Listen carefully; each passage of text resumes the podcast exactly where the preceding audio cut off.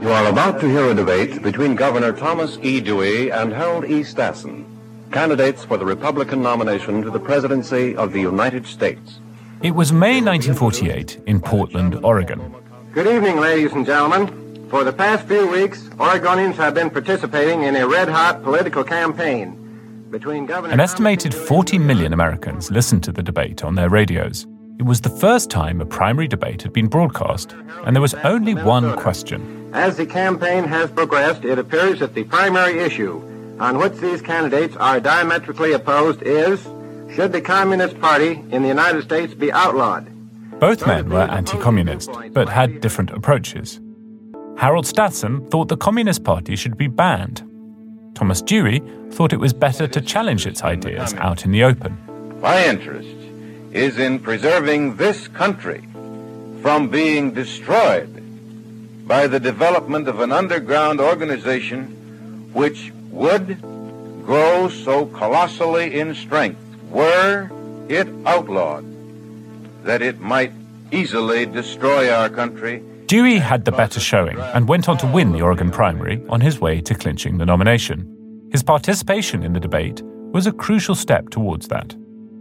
At the Republican primary debate this week, the candidate who's almost certain to be the nominee, Donald Trump, didn't feel the need to be there. I'm John Prideaux, and this is Checks and Balance from The Economist. Each week, we take one big theme shaping American politics and explore it in depth.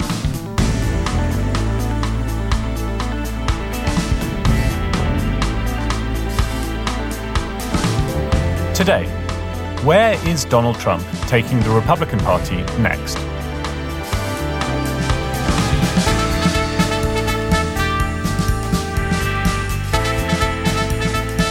While his competitors traded barbs on the debate stage in California earlier this week, Donald Trump claimed the spotlight. In Detroit, he held a rally with auto workers. In New York, a judge ruled that he had committed fraud, something he denies. Over in Washington, the government is headed towards a shutdown as MAGA Republicans in the House hold the nation's finances hostage. The GOP is a mess, thrown into chaos by the malign influence of Donald Trump and his acolytes. How does he manage to dominate the party even when he's absent?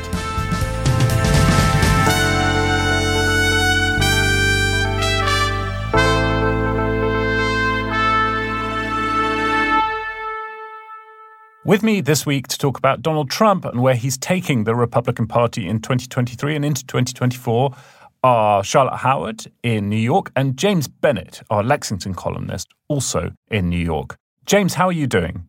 I'm fine, John. Thank you for asking. I'm a little bit tired because I was up quite late. I had the privilege of watching the Republican debate last night and then, by the miracle of C SPAN, watching President Trump's speech in Michigan so that I could write about it for this week's issue. Yes, I should mention we're recording this conversation on Thursday, so after the second GOP debate, but before we know whether there's definitely going to be a government shutdown by the end of the week. That seems very likely, though, and that's something we'll be talking about later in this episode, as it's not unrelated to the current state of the GOP. Charlotte, how are you doing? I am doing fine. We are going to spend some time in this week's episode talking about the Republican Party and the state of Congress and the state of the presidential race. But I'd like to note that there was an example of bipartisanship this week in which Joe Manchin and Mitt Romney helped pass a resolution to affirm the Senate's dress code as including a coat, tie, and slacks or other long pants. So before we talk about how ineffective they are, know that they're on top of sartorial decorum, if nothing else. There does seem to be a bit of an intra GOP divide when it comes to suitings. I mean, the old style Republicans tend to favor quite loose fitting suits, in my experience.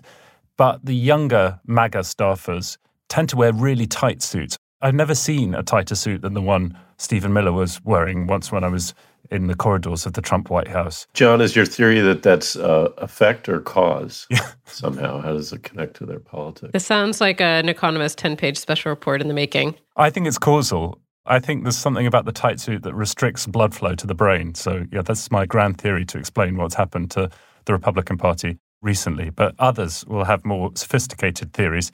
So we'll get on to that. Now, the Republican debate this week took place at the Reagan Library in Simi Valley, California.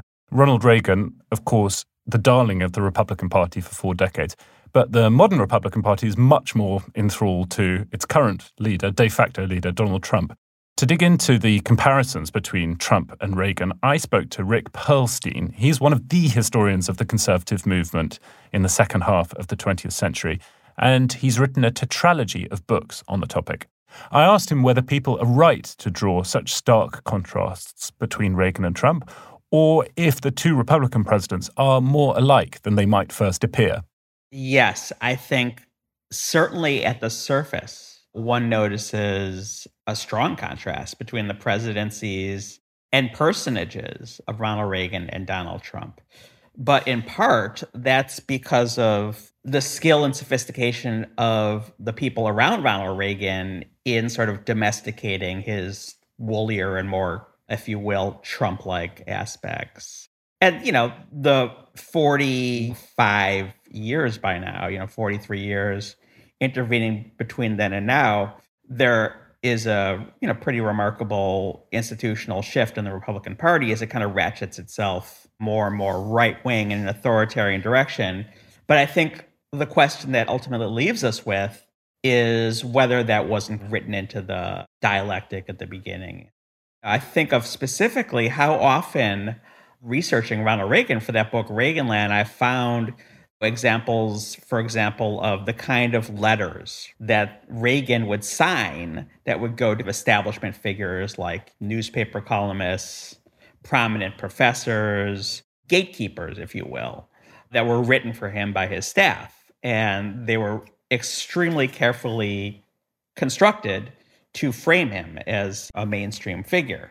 That was actually a political project. And then I also found the cache of letters that at the same time, Ronald Reagan was dictating to his friends, his closer political allies, in which he was saying, you know, the kind of crazy things we associate with Republican office holders now. One famous example is he would say, so much of what's happening in the Middle East was predicted by biblical prophecy. And what does that mean for our politics now?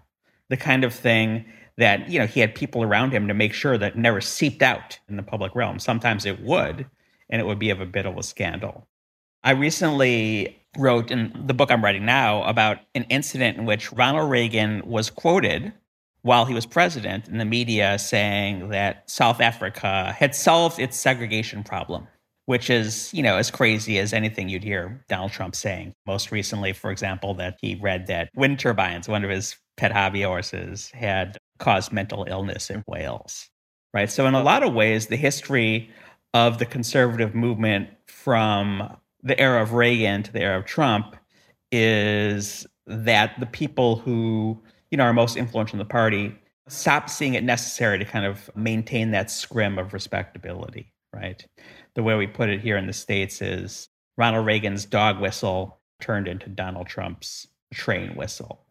There's also an interesting evolution of the image of Ronald Reagan. Of course, for decades, Democrats were always trying to find the next John F. Kennedy, every new candidate, you know, Jimmy Carter had a famous picture of himself on the campaign trail where he looked more like John F. Kennedy than he really did. Joe Biden was once the next John F. Kennedy, right? And then eventually generations passed and people cared less about reproducing John F. Kennedy. It's the same way with Ronald Reagan. Every new election would have the guy trying to be Ronald Reagan, the kind of charming, folksy, and, you know, they never caught that lightning in a bottle. But the cult of Reagan is not what it once was. Rick, do you think that Trump will eventually be sanctified by American history, or at least by the right? Because the version of Reagan that gets remembered is a cleaned up one without some of the remarks that you just mentioned. I mean, it seems hard to imagine Donald Trump being reinvented as a cuddly, unthreatening figure. But is that just what happens as time passes? It doesn't matter how scary a conservative seems at the time, the next generation does seem to domesticate and clean them up. Ronald Reagan was seen as the guy who was going to nuke us all into oblivion, right? And when we yet survived, he was kind of domesticated into this figure of unity and consensus, which he never was when he was president, of all things. That is something that tends to happen. Is that conceivable with Donald Trump? Well, I mean, if my thesis is true that there's something inherent in the conservative project that ratchets it ever rightward in the direction of authoritarianism, and the next Republican standard bearer after Trump is raising militias, say, then we might look at Donald Trump as the good old days. Of course, believers in smaller Republican forms of government and democracy and decency in America are fighting that. But that really is the struggle. Just to go back to the Reagan comparison, as you say, Reagan said some nutso stuff that does sound Trump like, but he was also capable of doing sunshine and upbeat optimism. Well, one of the most striking things about Trump's presidency was that he just wasn't. Yes. I mean, their affect is radically different, right? It's American Carnage versus Morning in America, The City on the Hill. It's important to remember that one of the reasons Reagan was such a sophisticated and accomplished and effective communicator was that he was very good at reading the temperature of his audience. So, yes, it was Morning in America in the 80s, but when he succeeded as governor in the 60s, he basically had a California carnage rhetoric about all the dangerous forces that were wrecking society. But he did share with what he described as his mother's optimism that was as wide as the cosmos. So, yes, they read very differently. And of course, any successful politician in a democratic state, which is America is somewhat, less so all the time, thanks to Donald Trump, is going to read the temperature of the room, both in the Republican Party and, you know, in kind of American political culture generally. Donald Trump succeeds with his American carnage rhetoric because that echoes what people are feeling, what people are responding to.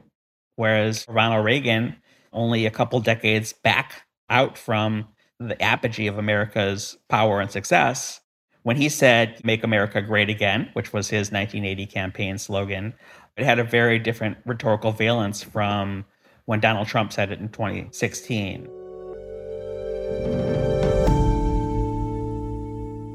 James, you wrote in this week's very nice Lexington column that the location of this week's debate, the second Republican debate, made life almost too easy for the moderator in terms of the opening question. It was at the Reagan Library, so the you know, obvious comparison to make between Reagan and Trump. And I think the moderator began by talking about whether America was still a shining city on a hill. What do you make of the Reagan Trump comparison? And are you with Rick Perlstein that there are more points in common there than perhaps most Americans might think? Yes, I do agree with him that superficially, even in terms of their anti establishment politics, the way they were both rejected by their party establishment and then took it over, the two are really similar. I would add to his list of differences, though, one really big one that might have some impact on the way history regards Donald Trump, which is that in the end, Ronald Reagan was a winner. You know, he built a durable majority politics partly because he was such a great communicator, I think, and did convey a more ultimately optimistic message. Whereas Donald Trump has never won a majority, won the presidency via a very narrow path through the Electoral College. He may do that again. And this was a point that Ron DeSantis, the governor of Florida, tried to make again in the debate last night. He went after Donald Trump as being a loser who's dragging the Republican Party down. That was not something any fellow Republican would say about Ronald Reagan by the end of his first term. That's right. I was interested in DeSantis last night talking about, especially in his opening remarks before the debate really devolved, about how Donald Trump is missing in action and that he should be there to defend his record, including adding $7.8 trillion to the debt. And I think that you saw there a desire by DeSantis, and I think it's shared by many others, to try to point specifically to what Donald Trump did in office rather than just Donald Trump as a persona, because Donald Trump as a persona is hugely popular within the Republican Party. And so trying to ground it more in what Donald Trump meant for the country in real terms. And part of that is harkening back to Reagan's own rhetoric around entitlement reform. Reagan pushed for entitlement reform was not as successful as he would have wanted to be, but he certainly brought more substance to that effort than Donald Trump did. I think DeSantis and others would certainly like to position themselves as being a more substantive successor to Donald Trump, perhaps more in the Reagan model than the former president. One thing that didn't come up in last night's debate, nor in the discussion that we've had so far, as a big differentiator between Trump and Reagan or just something that's quite distinct about Trump himself, is the enormous amount of legal allegations that have been waged against him And not just allegations at this point, right? I mean, this week we had Trump found liable for fraud in a New York civil case. Of course, Trump denies all charges and allegations, but it's worth noting that none of his supposed competitors see it to be worthwhile to raise it. I think that's one thing that people in the Republican Party who remember Ronald Reagan find still so shocking about Donald Trump. It goes hand in hand with his lack of respect for American institutions. And, you know, it's funny to think about, whereas Ronald Reagan was reverential about, certainly publicly reverential about the institutions of American democracy. You think a little bit about how both these guys came out of popular entertainment, but very different forms of entertainment, right? Ronald Reagan came out of the movies, scripted Hollywood, and Donald Trump out of reality television, where the game is so completely different. And so they had very different understandings of how to present themselves in the popular culture in terms of their personal deportment, I think. People also often refer back to Ronald Reagan's use of Make America Great Again, which, of course, Donald Trump adopted. But there's a word missing in Trump's knockoff. Reagan said, Let's make America great again. And that was the slogan. Whereas Donald Trump takes the let's out of it. His MAGA slogan has a much more I alone can fix it vibe, which I think is a big difference between the two. We'll consider some literary precedents for Donald Trump's offstage presence at the Republican debate in a moment. But before we do that, some of our regular listeners have written in saying that they missed the story recommendations from The Economist that you guys give. So, Charlotte and James, what have you particularly enjoyed reading in The Economist recently? Well, I'm a little concerned about what this may reveal about me, John, but I was scanning this week's issue and the headline jumped out at me The World's Greatest Toilet Culture. I have to say, though, in my defense, I was reacting with my old editor's hat on because it was obviously going to be a story about Japan's toilets, and I was just very curious to see the way The Economist would execute it. And what I love about this piece, what I think that I admire so much about the Economist is when you read it, it is only four paragraphs long. It does not stick an elbow in your ribs every other sentence. It tells you what's new, which is that Wim Wenders has a movie out about a Japanese sanitary worker. And so, whether you're familiar with this old story about toilets in Japan or not, it tells you the details you need to know, and it does it in a, just a, a wry yet respectful way. That is a good rec. The last time I was in New York, I stayed with a friend who had a Japanese toilet. And as people do when they come across these things for the first time, pressed all the wrong buttons with some interesting results. Charlotte, what about you? I will highlight our Technology Quarterly, which is a long report by Geoff Carr, who was science editor of The Economist forever. I wrote for him when I was covering healthcare, a really brilliant person. And he wrote a series of articles on the subject of slowing aging and deterring death. He is an absolute expert at unpacking scientific research in a way that's understandable, and I would point readers to it. Our colleague Andrew Miller writes Backstory, The Economist's column on culture.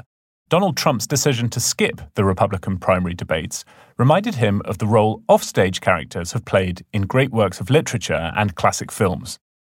If we think about the novel Rebecca by Daphne du Maurier, the title character, Rebecca, is everywhere in that book. There are little traces of her all over Manderley, the house where a lot of the story is set, and the characters can't escape her influence. And yet Rebecca herself never actually appears is dead before the plot begins. I think Du Maurier, writing this book, grasps something important about storytelling, which is that a character you don't see can be just as important and influential as those that you do. And I think that's something that Donald Trump understands too. If you look at his attitudes to the Republican presidential debates, he's haunted these events and he's been an invisible presence in them, and yet he didn't turn up. An absence not turning up can have lots of different effects. One of them is that it can be a power play, as it is in real life. Think of Vladimir Putin keeping everybody waiting for their meetings with him. And in stories, often a leader or a mafia don or a spy master asserts their power by getting their minions to do their bidding. Think of Charlie in Charlie's Angels. You see his agents running all over the place, but we never actually see Charlie's face. Or a comedy example is the British sitcom Yes Minister, where everyone's petrified of the Prime Minister, but we never actually meet him. I think Donald Trump achieved this effect. In the first debate, at one moment, Mike Pence referred to him as. And even to one that's probably looking on. One that's probably looking on, which made Mr. Trump seem almost semi divine, like he was a kind of celestial, omniscient presence. And another response that absence can cultivate is fear. Since a lot of storytellers know that what you don't see can be a lot scarier than what you're shown. Especially if they stir in a bit of creepy music, every viewer fills in the gap with their own worst horrors. For example, in the Blair Witch Project, we never see the witch or whoever it is that's stalking the film students. We never see the hunter who shoots poor Bambi's mother. On the other hand, when you do finally see the shark in Jaws, it's a lot less scary than when it was invisible. And probably the most subtle way in which an unseen character can play a big role is as a measure of other people's vices and virtues. Think of Romeo and Juliet, in which, at the beginning, Romeo is in love not with Juliet, but with Rosaline, who he thinks is the fairest maiden since first the world begun. Now, we never actually meet Rosaline, but she gives us an early sense of just how overheated and intemperate Romeo's emotions can be. And I think Donald Trump played a role like this in the Republican debates. He's been a kind of invisible measure of the other candidates' independence of mind. Think of the time in the first debate when Chris Christie earned boos from the studio audience for saying that some of Mr. Trump's actions were beneath the office of President of the United States. Or think of Vivek Ramaswamy, who praised Trump to the heavens. That time, Ron DeSantis tried to wriggle between condemnation of the former president and defending him, a pretty agonizing spectacle. By the second debate this week, he was a bit more critical of the former president. Donald Trump is missing in action. He should be on this stage tonight. He owes it to you. Now, the most famous unseen character in literature is probably Godot in Samuel Beckett's play Waiting for Godot. The two main characters, Vladimir and Estragon, are not sure what Godot looks like and whether he'll ever actually come. And if he does, what will happen afterwards? Will they be saved or will they be punished? All they know is that they're waiting for him. He kind of gives them a purpose. He's the reason they're there, but he's also a pretext for inertia and kind of not doing anything much at all. Now, I'm not saying that Donald Trump is much like Godot. He's not really ever off stage, for starters. Even on debate nights, he makes sure to program some other appearance, an interview, or this week a speech. I've risked it all to defend working class from the corrupt political class that has spent decades sucking the life, wealth, and blood out of this country. But he does share some of the characteristics of the unseen figures we've been talking about.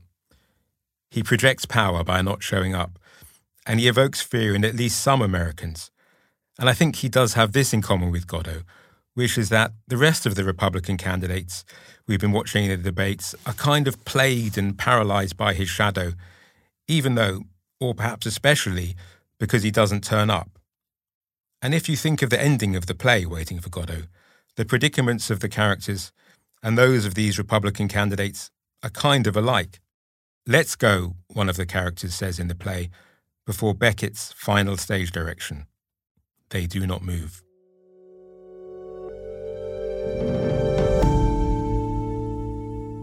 Charlotte, about a month ago, when we were talking about what to cover in episodes on checks and balance, we thought about doing the first Republican debate and then concluded we wouldn't because Trump not being there made it, if not quite irrelevant, then a sideshow.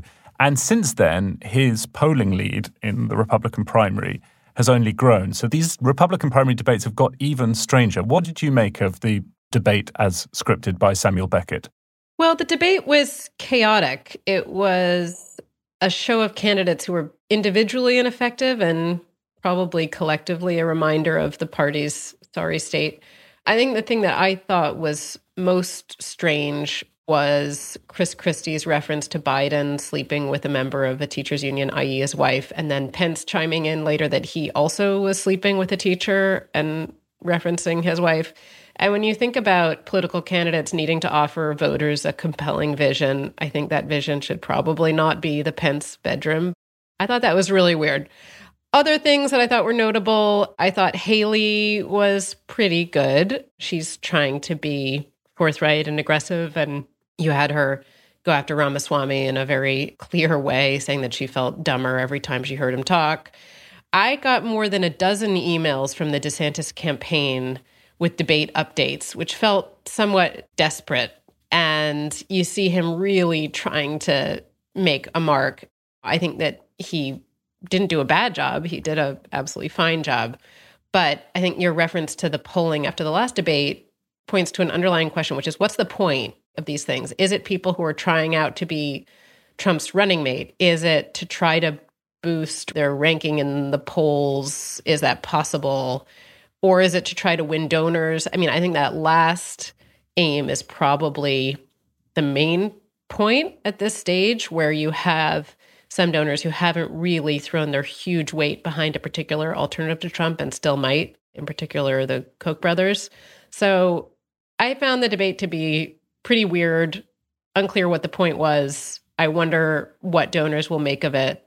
I think that we'll know in a month or two because time's running out, right? If someone's going to come in and try to really back an alternative to Trump, this fall is the time. James, are you any clearer what the point of these debates are, having sat through a couple of them? I mean, one of the things that's interested me is the way in which you can see some policies becoming mainstream within the Republican Party. So the fact that in the first debate that invading Mexico, sending American soldiers after drug cartels there had become the accepted position in the Republican Party for dealing with the fentanyl crisis. It's interesting to see a policy like that going from total fringe wacko onto the main debate stage. Was there anything else like that?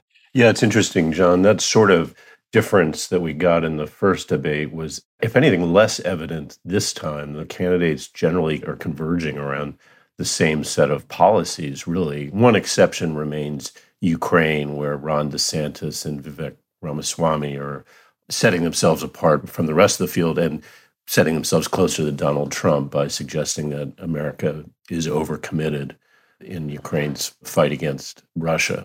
And actually, just briefly on Ron DeSantis, he didn't have a terrible night, but he continued to fall back on speech chunks. And when he was really challenged on his record in Florida, he was asked about the rates of uninsured in Florida. Nikki Haley pressed him on his ban on fracking in Florida. And he really struggled to improvise and respond in real time.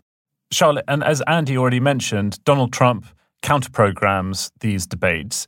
This week, he was in Michigan talking to auto workers the day after Joe Biden had become the first American president to join a picket line in support of the UAW strike. What did you make of Trump's appearance there?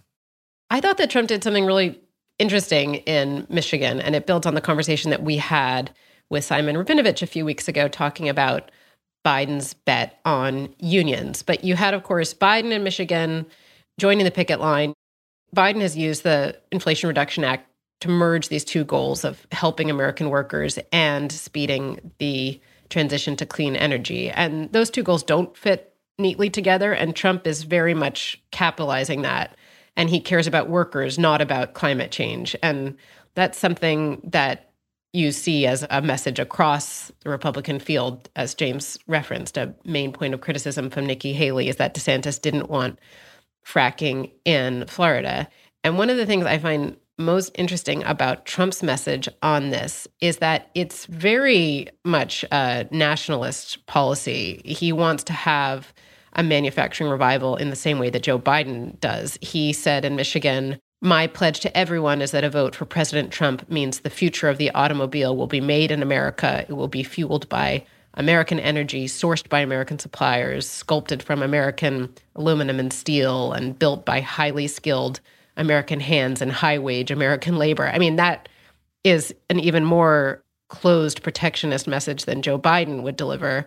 And so they basically have the same message here with two important distinctions. One is that Trump wants it to be a manufacturing revival powered by fossil fuels, and Joe Biden is interested in clean ones. And then also, Trump is trying to dance this delicate balance of appealing to workers without overly appealing to union members themselves. He gave his talk at a company that does not have a unionized workforce. But it seems to kind of work. There are voters who are members of unions who nonetheless seem to be tilting towards Trump. There was a poll in Michigan that was done in August, and Trump had managed to eke back an edge over Biden among union members in that state. So it's a stance that seems to work for Trump. Okay, let's pause there. We'll be back in a moment to look at what the GOP is up to in Washington and more specifically in the House of Representatives.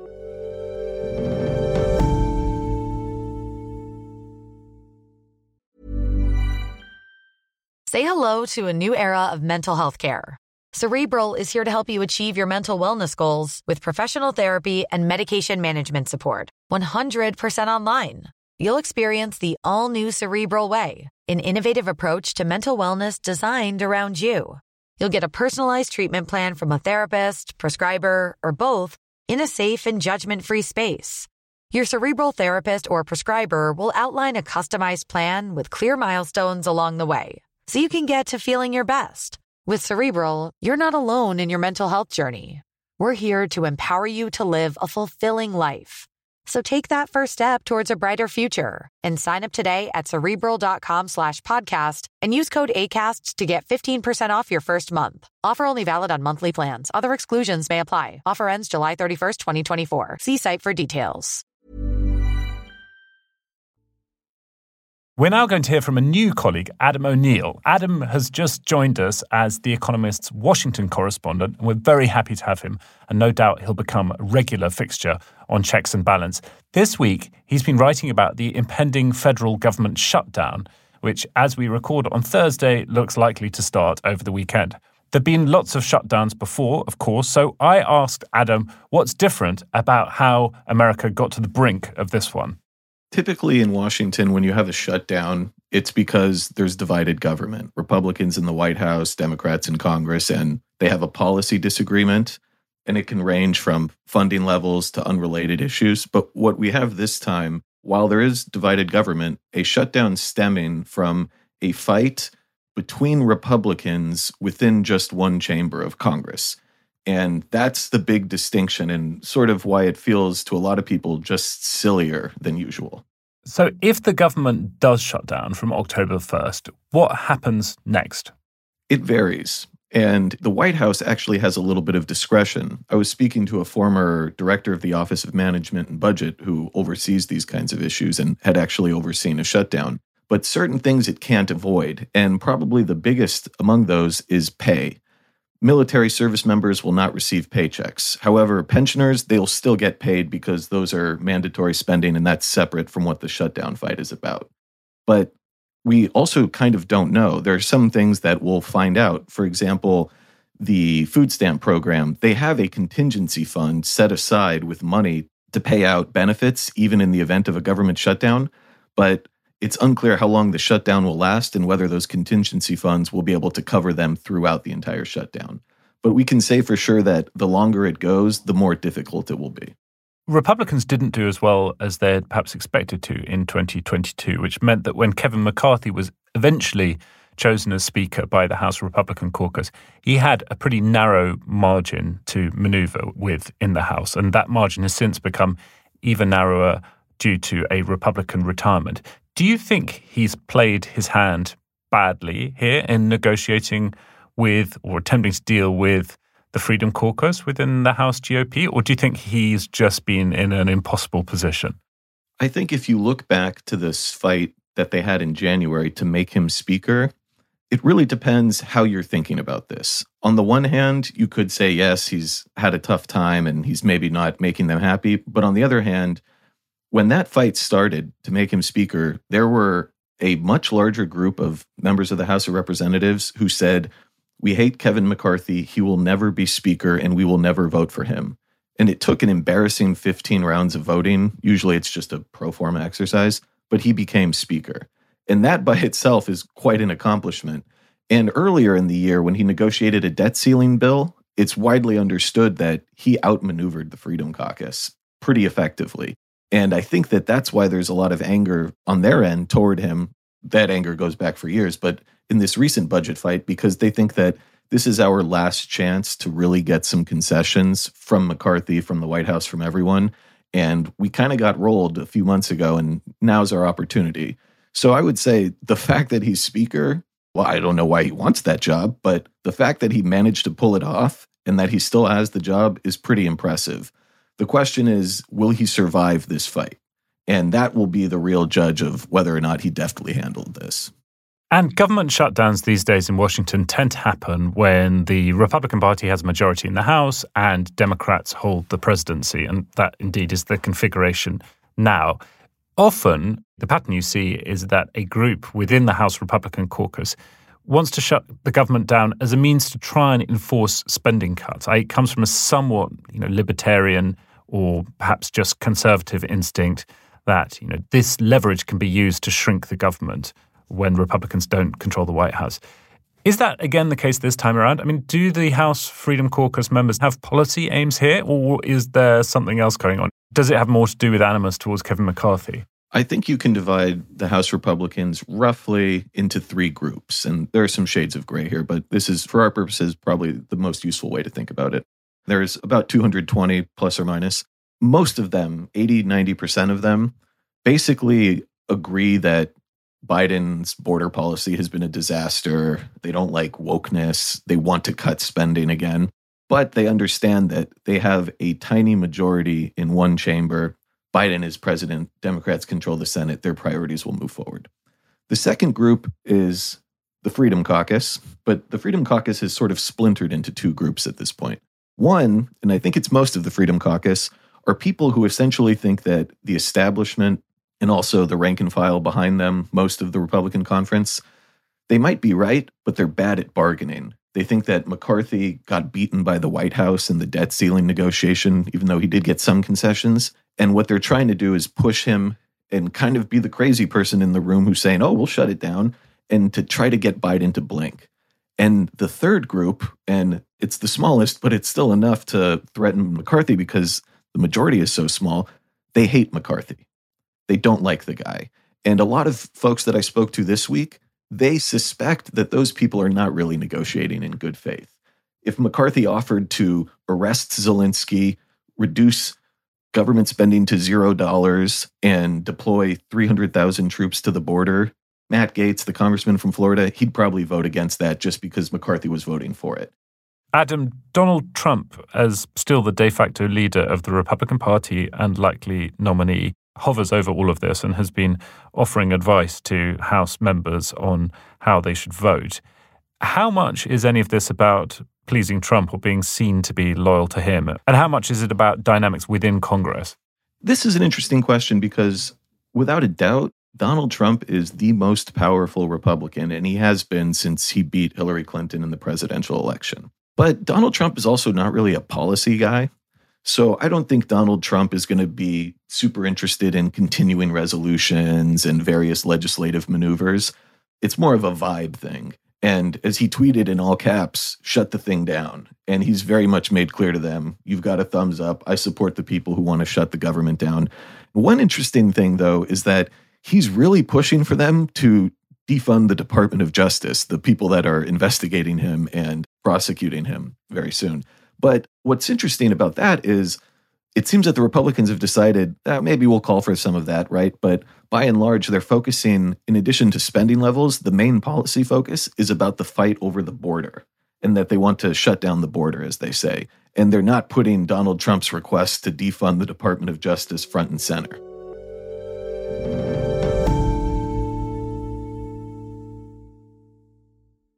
James, such is the effect of Donald Trump on American politics that in the same week we have him being found liable for fraud in New York. We have him dominating the coverage on cable news while there's actually a Republican primary debate going on. The government's about to shut down. That perhaps hasn't got as much attention as it deserves or normally would. And on top of all of that, the House has begun an impeachment hearing into Joe Biden. Yeah, John, it's just hard not to think this is completely crazy politics for the Republicans because I do think Americans out there watching this are just scratching their head wondering how they have time to be conducting these hearings when they can't even figure out how to keep the basic functions of government operating, uh, how to pay for them. And listening to Adam, I found myself thinking back on Reagan again and how different the political context was because he ran as a right winger. He was a fierce partisan. He governed as a right winger, yet he's remembered for historic compromises he reached with the Democrats around tax reform and actually around immigration. You know, he made the trade of enhanced border security for amnesty for almost 3 million people who'd come into the US illegally. It's unimaginable, I think, that a Republican would make that deal now, although the polling says that is the deal that the American people want. They want to see that kind of compromise. There is a path for McCarthy to fund the government. It would require him to do a deal with the Democrats, but that is such anathema within the party right now that he would lose his speakership. And I have to say, that throws me back on the question that Adam kind of pointed to, which is why did he want the job in the first place? You know, at a certain point, you would hope that our political leaders would actually step up and stand for something. And McCarthy has made clear he thinks what this fringe group of Republicans is doing is insane, yet he's not willing to, uh, at least he hasn't been so far willing to really do what I suspect he knows is the right thing which is to face them down, even at the cost of his own job. I mean, we see this in institution across institution in American life right now. You got to, in the end, you have to stand for something, or we're never going to find our way out of this mess. Well, James, don't you think that we've seen again and again since Trump appeared on the landscape, different politicians wrestle with this question of whether it's better to throw in one's lot with Trump or resist him? And the people who've resisted him largely do so for a while and then retire. You know, most recently, Mitt Romney saying that he's not going to run again. And other people go through these weird contortions that serve them, I guess, a bit in the short term, but certainly not the country in the short term or the long term. And I don't even think themselves in the long term. I thought the point that Adam made about how this shutdown is really about personal animus rather than about ideology was really interesting because one of the themes of the Trump era has been whether or not the party has a coherent ideology now. And there is one, I think, if you squint a bit, but it's also the case that the exercise of power and the pursuit of power is much more important than that ideology. You know, one of the features of Trump's presidency was he would change course and immediately people would line up behind whatever the new position was. And sometimes they got it wrong because the new position would change so quickly. And plenty of Republicans made themselves look pretty silly in the course of that. That spirit has now spread to the House of Representatives. I mean, when I turned up in Washington for The Economist in 2013, there was a government shutdown shortly after I arrived. And there, there was a genuine attempt by a libertarian faction within the House of Representatives to shut down the government to try and shrink it. This time, that's not the case at all, right? As Adam described, it's just about Kevin McCarthy's very thin majority and the animus towards him within his own caucus. And the result of that is going to be a shutdown that's probably going to last for three weeks, maybe more. Three weeks is a really long time for the government to be shut down. And then there's also just the normal work that Congress should be doing on all manner of issue, including things that come up every year, like the National Defense Authorization Act, things that come up every five years, like the Farm Bill. And also, there are lots of issues that are not emergent in the way the basic functioning of the federal government is, but nevertheless are hugely important. So, the China Select Committee, which we've spoken about, is going to publish a report on trade sometime this fall. The administration is working on various measures ahead of a possible meeting with Xi in November. There's just a lot of stuff that the government could be working on in the country's interest that it won't. I was talking to Adam O'Neal earlier about how this shutdown ends, how it gets resolved, given how intractable the differences are. And he thinks the real pressure point is when congressional staffers who haven't been paid for three weeks start to badger their bosses into making a deal. So I like the idea that it's the kind of 20 year olds in the tight suits who ultimately get the federal government back on the road again at the end of this one. Yeah. And John, you know, the other thing is, I mean, everything is a test of Joe Biden, of course. He's president of the United States. And this moment is just a huge test for him. The problem is here he's got this shutdown, and a big question is is Joe Biden capable? And one hates to say it, at his age, is he strong enough to be out there in the public communicating effectively about what he's trying to do and why what the Republicans in Congress are doing right now is so crazy. I think we'll have to see if Joe Biden is capable now. Communication has never been his great strong suit, it has to be said. Some of this may not be related to age, but whether he's really capable of taking advantage of this moment.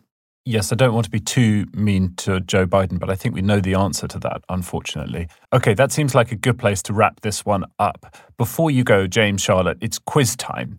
Oh. James, you get the exorbitant privilege of competing in the quiz. Question one Ronald Reagan skipped a debate the night before the Iowa caucuses in 1980, partly because he was so far ahead in the polls that victory seemed assured. But who actually beat him in the Iowa caucuses that year? Wow. 1980. Iowa caucus. God, did George Bush win the Iowa caucus? Seems unlikely. Um, but I'm glad to hear that this question has you stumped. In quizzes, my version of a victory is when someone else also doesn't know the answer. I think, unfortunately, in this case, James isn't stumped because George H.W. Bush is the answer. Reagan's eventual vice president did beat him in the Iowa caucuses. So, James, I don't know if that was your answer, but I'm pouncing on it as if it was. I'll were. claim it. It's just a lucky guess. I would have.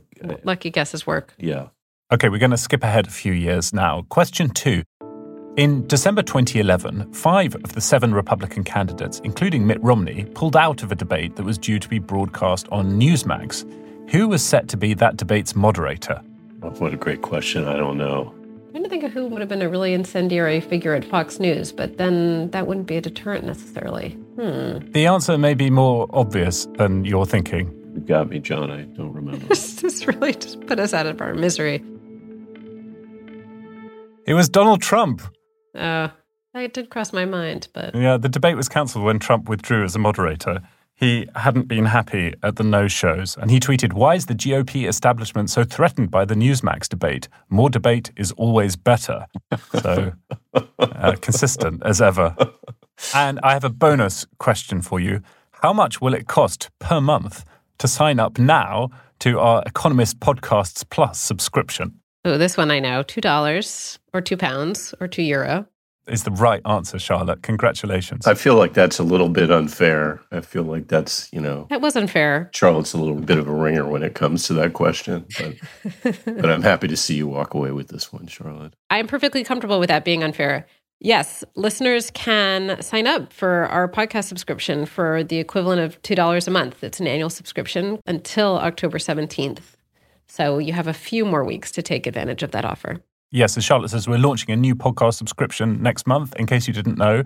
From mid October, to enjoy every episode of our weekly podcasts, including Checks and Balance, and our special podcast series, you'll need to be a subscriber. If you're already a subscriber to The Economist, then thank you. You'll have full access to all our shows as part of your subscription. If you're not already a subscriber, you'll need to sign up to Economist Podcasts Plus. And if you sign up now, as Charlotte says, it's half price. £24.50 or $24.50 for the whole year. For that, you get all our regular shows and some exciting new ones. If you want to sign up, then just click on the link in the show notes. Well, that's it for this week. Thank you, James. Thank you, Charlotte. Thank you. Thanks, John. This episode was produced by Harriet Noble. James Stickland and Nicola Rofast are our sound engineers. Thank you to everyone who emailed us following our episode on America's relationship with Australia last week, and apologies to Keith in Vancouver who pointed out that we failed to give Canada an honourable mention on the shortlist of America's best friends. We very much enjoy your emails, so please keep them coming. You can get in touch with us at podcasts at economist.com. In the meantime, thanks very much for listening. Stay safe and stay sane. We'll have more checks and balance next week.